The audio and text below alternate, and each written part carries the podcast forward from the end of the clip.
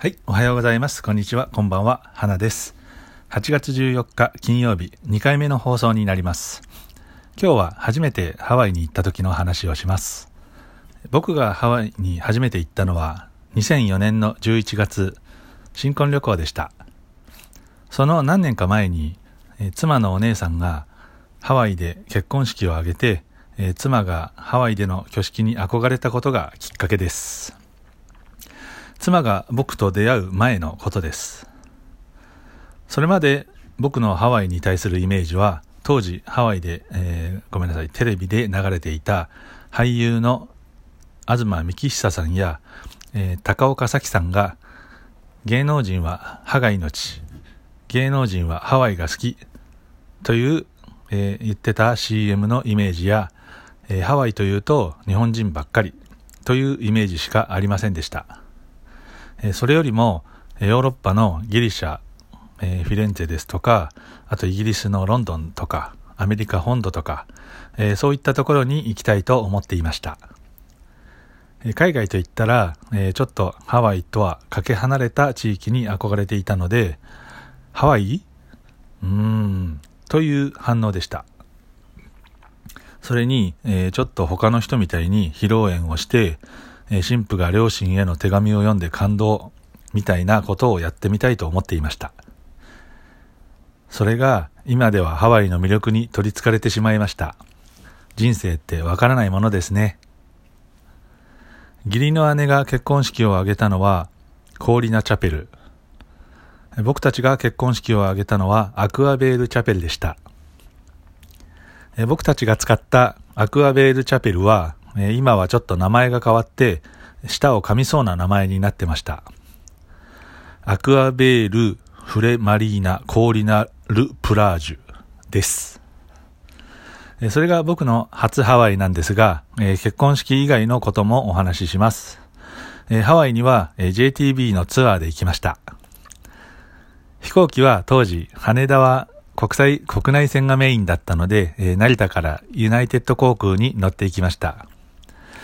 うちからですと、えー成田までは高速でひたすら3時間以上走って、えー全部で3時間半ぐらいかかります。えー成田に着く直前、えー止水パーキングエリアで一呼吸置いてから空港に向かっていました。えー帰りも止水パーキングエリアによってハワイの余韻を楽しんでから帰路に着いてました。さて、その時泊まったホテルは、えーヒルトンハワイアンビレッジでした。え正式にはヒルトンハワイアンビレッジビーチリゾートスパ。名前の後ろにスパって名前がついてるでしょ、えー海外のことを知らなかった僕は、えースパって聞いて、えーお風呂があんの？温水プール？なんて思っていました。えヒルトンハワイアンビレッジは、え5つのタワーが村のように並んでいるリゾートです。入り口側から左にタパタワー、右にカリアタワー、え左の少し奥まったところにダイヤモンドヘッドタワーがありまして、え海側に行くと、え左側にアリータワー、右側にレインボータワーがあります。レインボータワーの脇にはフラミンゴのいる庭園や、えプールもあります。え僕たちが泊まった数年後に、えグランドワイキキアンっていう、えーバケーションレンタルのタワーが、えーアラモアナ通り沿いにできました。えー JTB のトロリーバス、オリオロ、オリオリトロリーに乗りながら、グランドワイキキアンができる様子を何度か見ましたけど、ハワイのビルの建て方って日本と違って面白いですよね。床になる大きなコンクリートの板をクレーンで吊って、えー窓から引き出しのようにはめていく感じです。だから泊まった時、えー部屋からベランダ、えーハワイではラナイと言いますけど、部屋からラナイまで真っ平らになっていて段差がないんですね。えー話を戻します。え初めて泊まった時は、え部屋指定なしというプランで泊まったんですが、えそしたらですね、ダイヤモンドヘッドタワーの中層階、えー海が見えなくて、向かいにフォートデ・ルーシーという建物が見えて、えー子供の頃に住んでいた団地のような殺風景な部屋でした。それでも、えチェックインして、夕方の景色を眺めながらハワイに来たんだなって実感したわけです。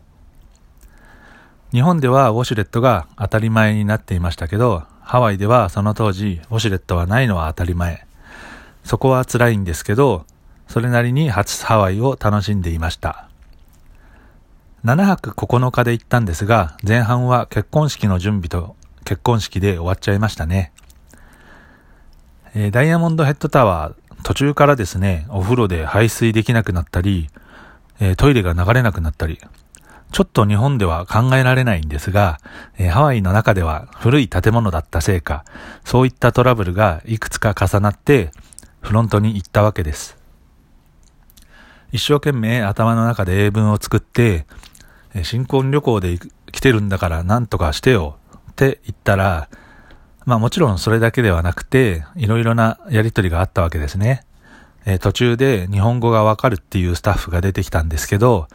お互いに補いながら会話が成立していた感じです。えー、全体として1時間ぐらい話していたと思います。最終的にはどこのタワーがいいかって聞かれたんです。そこで僕たちはレインボータワーって答えました。レインボータワーはさっきも言いましたけど海側にあるタワーです。壁一面が虹の絵になっていて、ワイキキビーチに行った人が、行ったことがある人なら誰でも見たことがあると思います。今では、えラグーンっていう、え海水のプールが、えビーチにあるんですけど、そこから一番近いのがレインボータワーです。その当時はラグーンはありませんでした。えこうしてレインボータワーに移動したわけですが、その時の感動ったらないですよ。え31階建ての24階。下を見下ろすと、え左側にはワイキキの街、右側には、えー、綺麗なエメラルドグリーンの海。ホテルの真下からカハラの方まで海外線、海岸線が長く伸びて見渡せて、そしてえー、正面はダイヤモンドヘッド。そして上には真っ青なハワイの空が広がっていました。本当にね、えー、絵はがきの絵そのままでした。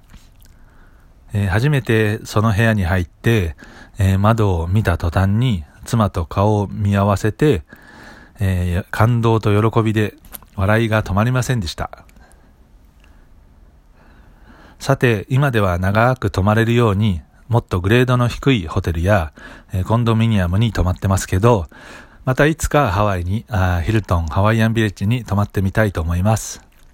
というわけで今日は結婚式で使ったチャペルと泊まったホテルの話をしました。